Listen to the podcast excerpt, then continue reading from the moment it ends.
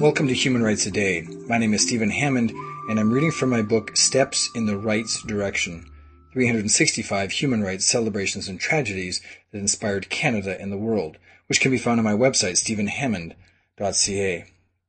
On September the 10th, 1939, Canada declared war on Germany. Soon after Hitler secured a non-aggression pact with Russia, he invaded Poland. The British and French governments reacted by issuing an ultimatum to Germany to withdraw from Poland, but Hitler refused, citing other countries as provocateurs. So on September 3, 1939, Britain, France, India, Australia, and New Zealand declared war on Germany.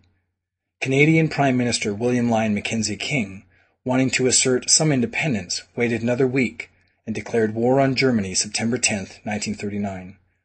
By the time Germany surrendered on May 7, 1945, more than one million Canadian men and almost 50,000 Canadian women had served in the military during the war.